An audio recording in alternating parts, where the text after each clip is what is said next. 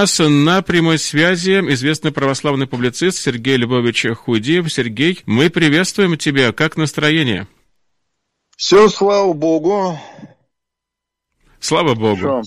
Сергей, э, я думаю, вначале нужно напомнить адреса, по которым наши слушатели прямо сейчас могут прислать тебе вопросы, и мы можем прямо сейчас уже начинать программу. Мы все очень и очень ждем. Значит, а, такие Аск Сергей Собачка Листру. Аск Сергей Собачка Листру. Если вам по какой-то причине недоступен этот адрес, то можно воспользоваться другим. Вопрос ту Сергей, ту как двойка. Вопрос ту Сергей, gmail.com. Вопрос ту Сергей, gmail.com. И можно написать тоже и на этот адрес, э, и тоже это я э, прочитаю.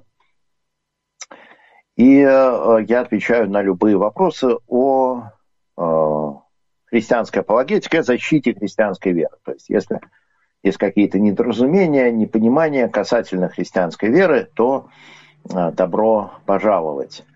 Так. А, кто такая вы? Книги Откровения. Сергей, еще раз, пожалуйста, повтори этот вопрос, потому что немножко был проглочен из-за связи. Ага. Кто такая Вавилонская будница из книги Откровения? А, люди спорят, это Россия или Соединенные Штаты или какая-то другая страна, которая еще должна появиться.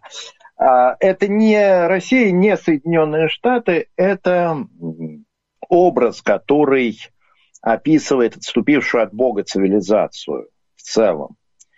А, то есть это едва ли какое-то отдельное национальное государство. А, а, там достаточно прозрачный образ, что такое это заблудница. Это Рим. Это Римская империя. Причем Римская империя не только как государство, но как определенная культура. А, вот христианин живет в мире, который находится в грехе, который является безнравственным. И это было также вот в Римской империи, что э, человек, который жил в Римской империи, он жил в обществе, где многие вещи, очевидно, греховные, считались нормальными, самой самой разумеющимися. Это было общество, э, где люди поклонялись там языческим идолам, где Одни люди торговали другими, где много было всякого греха и неправды. И откровение на богослова, оно противопоставляет вот эту будницу на звере багряном и жену, облеченную в солнце. То есть, собственно, два женских образа. И жена, облеченная в солнце, на голове ее венец из 12 звезд. Это образ э, церкви, это образ Марии, матери Господа Иисуса – и он противопоставляется вот этой буднице на звере. И будница на звере – это прежде всего Рим. То есть вот если мы берем прямой исторический контекст, что имел в виду э, автор, это прежде всего Рим. И Рим, он обладает не только властью э, такой военно-политической, то есть не только принуждает людей, но главное, что он людей соблазняет, что он там яростный, вин... это самая блудница, она яростным вином Будда своего опоила все народы. И Рим воздействует на людей тем, что он э, является такой блестящей культурой, блестящей и глубоко развращенной. Римляне, это, римская культура, она была на тот момент очень высоко развитой.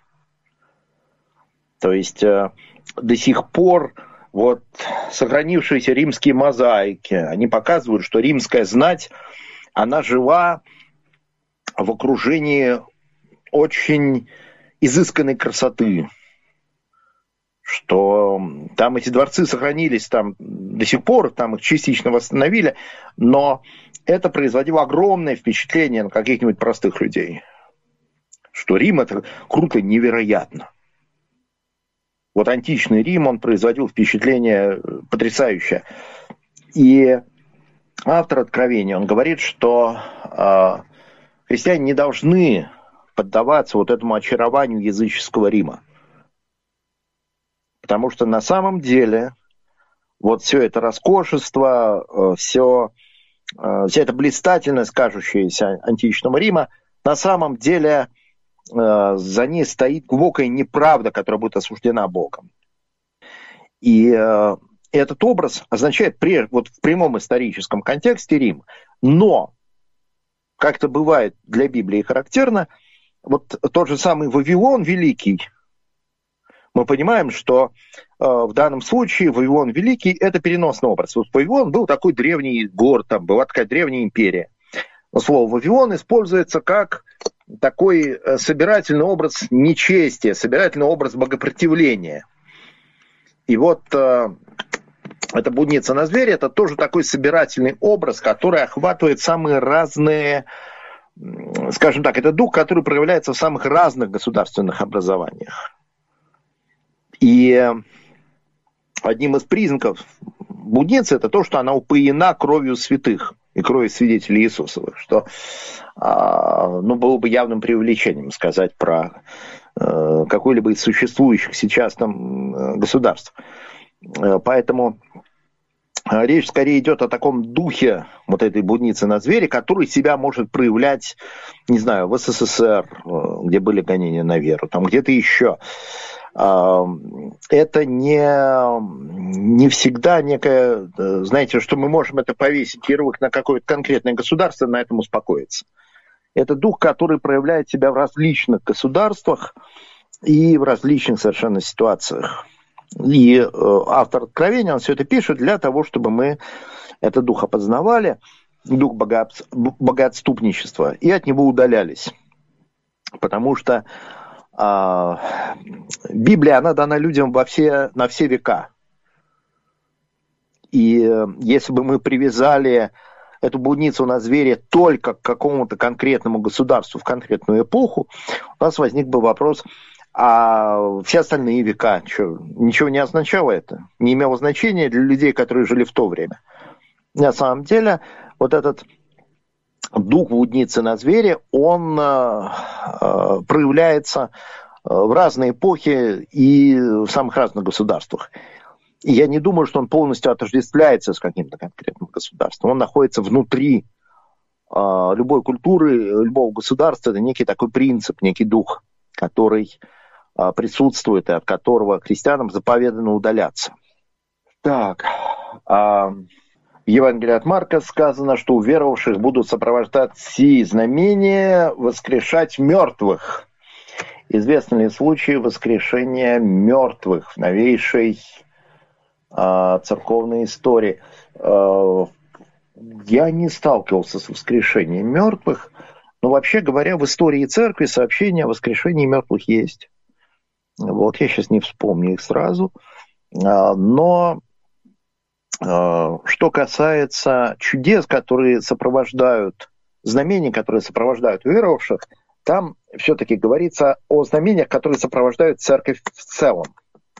То есть не каждого отдельного верующего. Они сопровождают церковь в целом, и в деяниях апостольских мы видим, что эти э, чудеса происходят. Но они, собственно, происходят до сих пор. И э, я сейчас не, не вспомню э, название книги. Я читал книгу, где собраны свидетельства. И чудеса не происходят э, на э, чаще всего таких миссионерских полях, где они действительно нужны для проповеди Евангелия. Где действительно людям будет от них там, польза, люди готовы будут их принять, будут готовы уверовать. Ну, чудеса бывают. Бывает ли конкретно воскрешение мертвых? Э, я не припомню таких примеров. Э, так. Э, атеисты говорят об эффекте Барнума. Когда молитва совпадает с результатом, люди говорят, что... А, нет. Тут просто немножко длинно. Ну, коротко перескажу эффект Барнума – это когда человек, эм, скажем так, укладывает события в свои ожидания. Ну, например, человек молился о, о чем-то, не знаю, молился о выздоровлении, он выздоровел. И он сказал, что это результат молитвы. А если бы он не выздоровел, он как-то этого и не заметил. То есть люди склонны приписывать э, происходящее э, вот своим ожиданиям, в данном случае ожиданиям от молитвы. На самом деле э, молитва иногда приносит результаты, которые невозможно объяснить таким образом. Я помню, в моей жизни был э, такой э, случай. Я, это было 90-е еще годы, я должен был встретить одного моего знакомого, который жил в общежитии МГУ. Вот в этом старом таком еще здании, таком вот, э, самом старом. И там живут тысячи людей. Э, мобильников не было в то время. И я помню, как я пошел, я молился, чтобы его встретить, ну, так коротко попросил Господа. И я э, иду, и он мне выходит навстречу. Это не чудо в том смысле, что это не нарушает законов природы, конечно.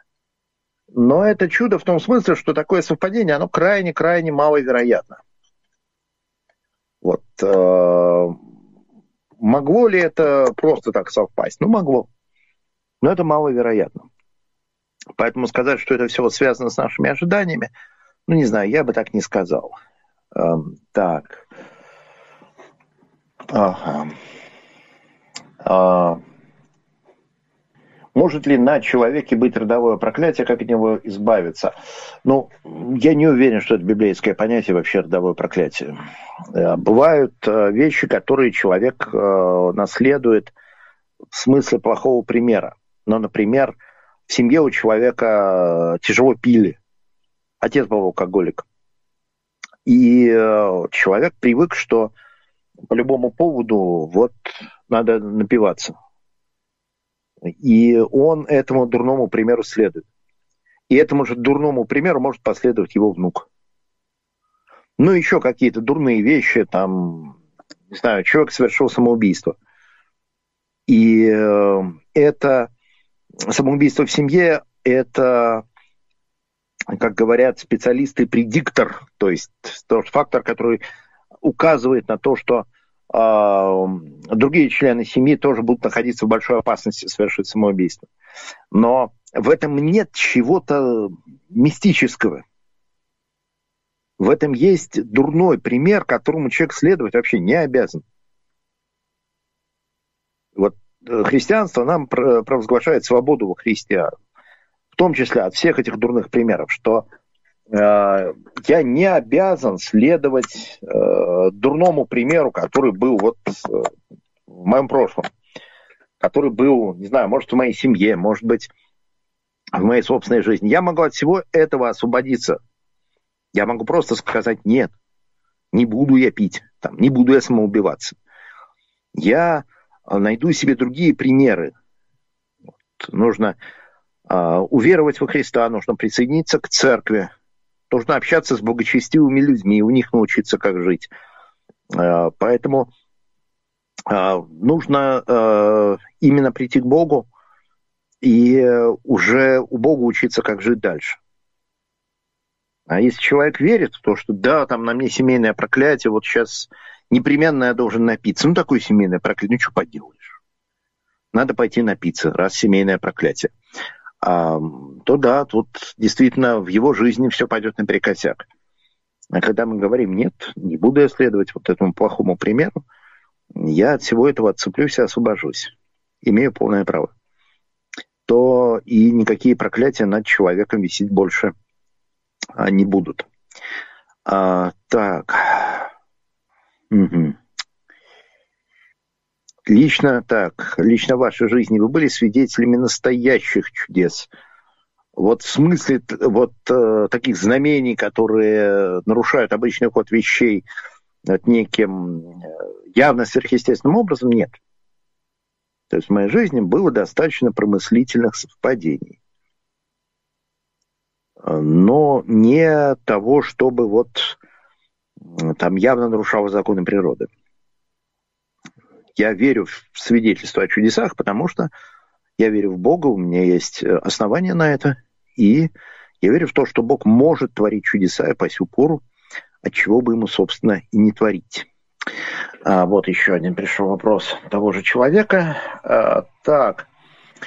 А, индуисты рассказывают, что идолы бога Ганеши пьют молоко. Как относиться к этим чудесам? Происходят ли они на самом деле? К любым сообщениям о чудесах, как к любым вообще сообщениям, нужно относиться э, с рассмотрением. Даже внутри христианской церкви не все чудеса достоверны, потому что могут ходить там слухи какие-то о чудесах, которые не подтверждаются в итоге.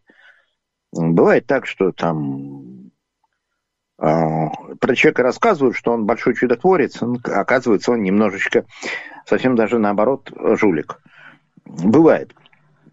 Поэтому э, может быть просто неправда, может быть неправда внутри христианской церкви, может быть неправда за ее пределами. Это первое, что приходит в голову, когда мы слышим подобных сверхъестественных явлениях. Но что также возможно, возможно э, действие падших духов, некое духовное обольщение, которое употребляют падшие духи на то, чтобы э, людей держать в обмане, в заблуждении. То есть возможно. То есть это в принципе не исключено.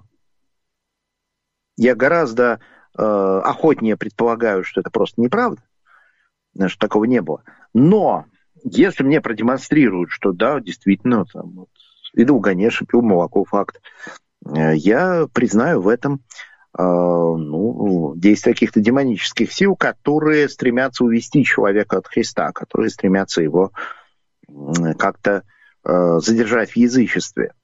И этому есть пример в истории церкви, что э, для ранних христиан не было ничего такого особенно удивительного в том, что э,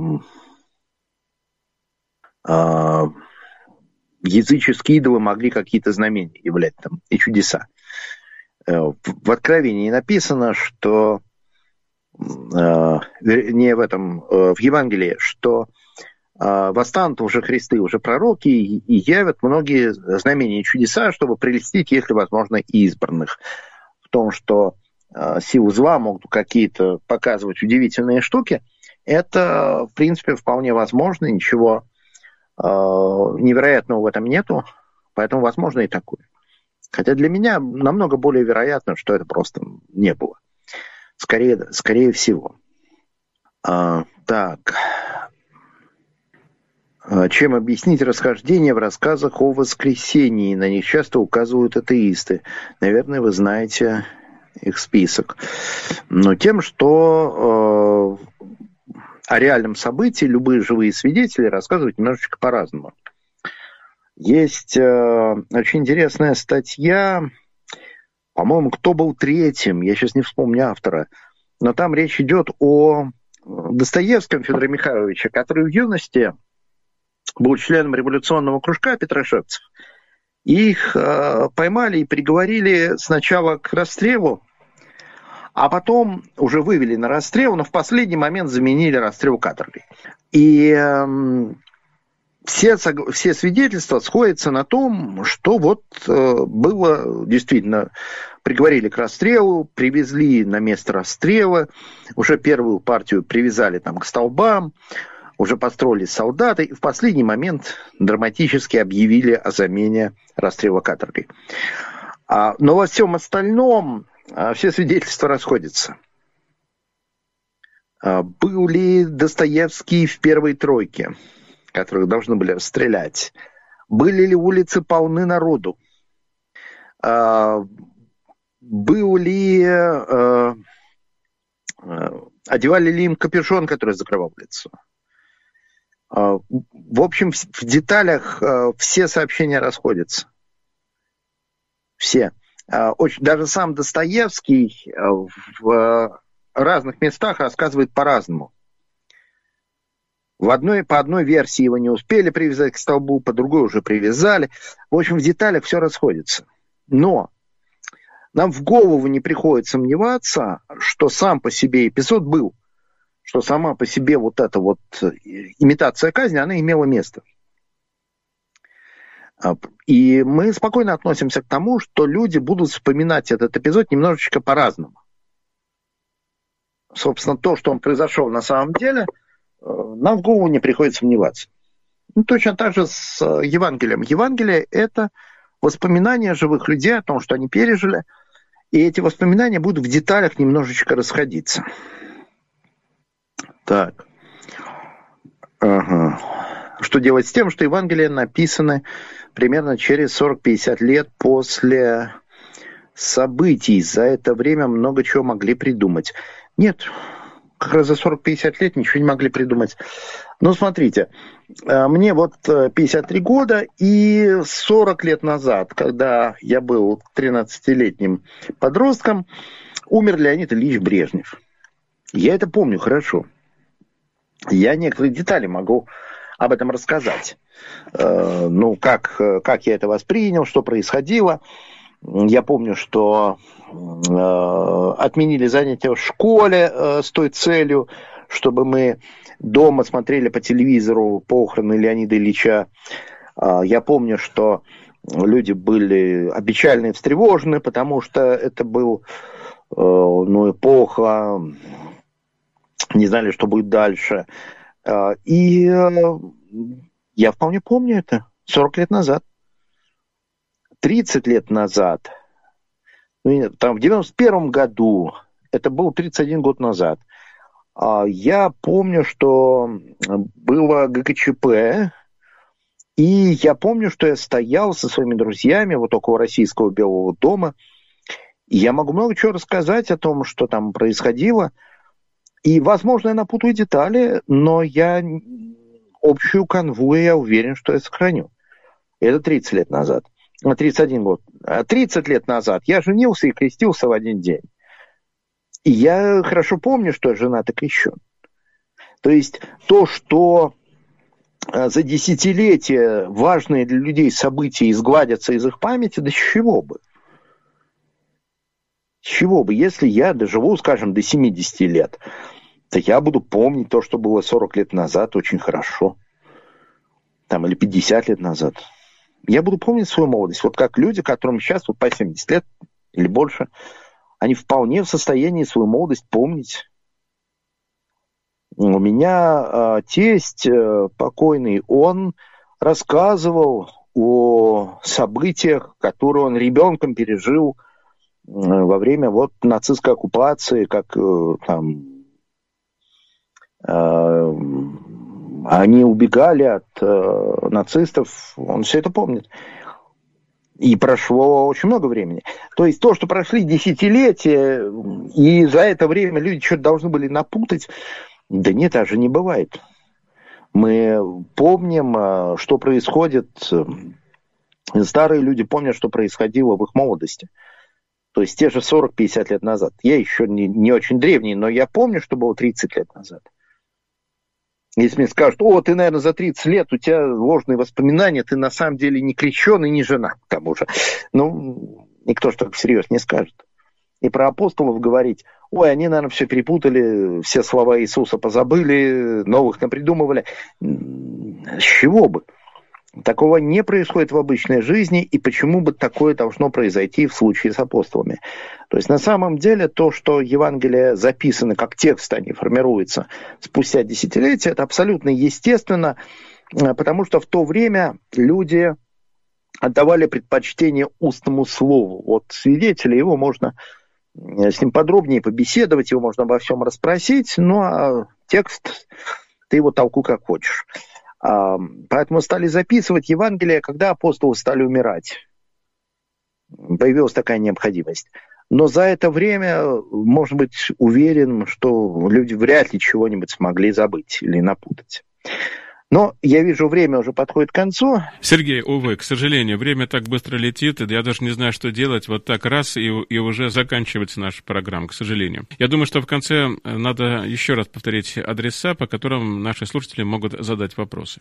Ask Сергей собачка лист.ру Ask Сергей собачка лист.ру или вопрос ту Сергей, ту как двойка. Mm-hmm. Вопрос ту Сергей, gmail.com. Ага. Все, отлично. Спасибо, Сергей, большое. Мы будем ждать в следующий раз ответы. До свидания.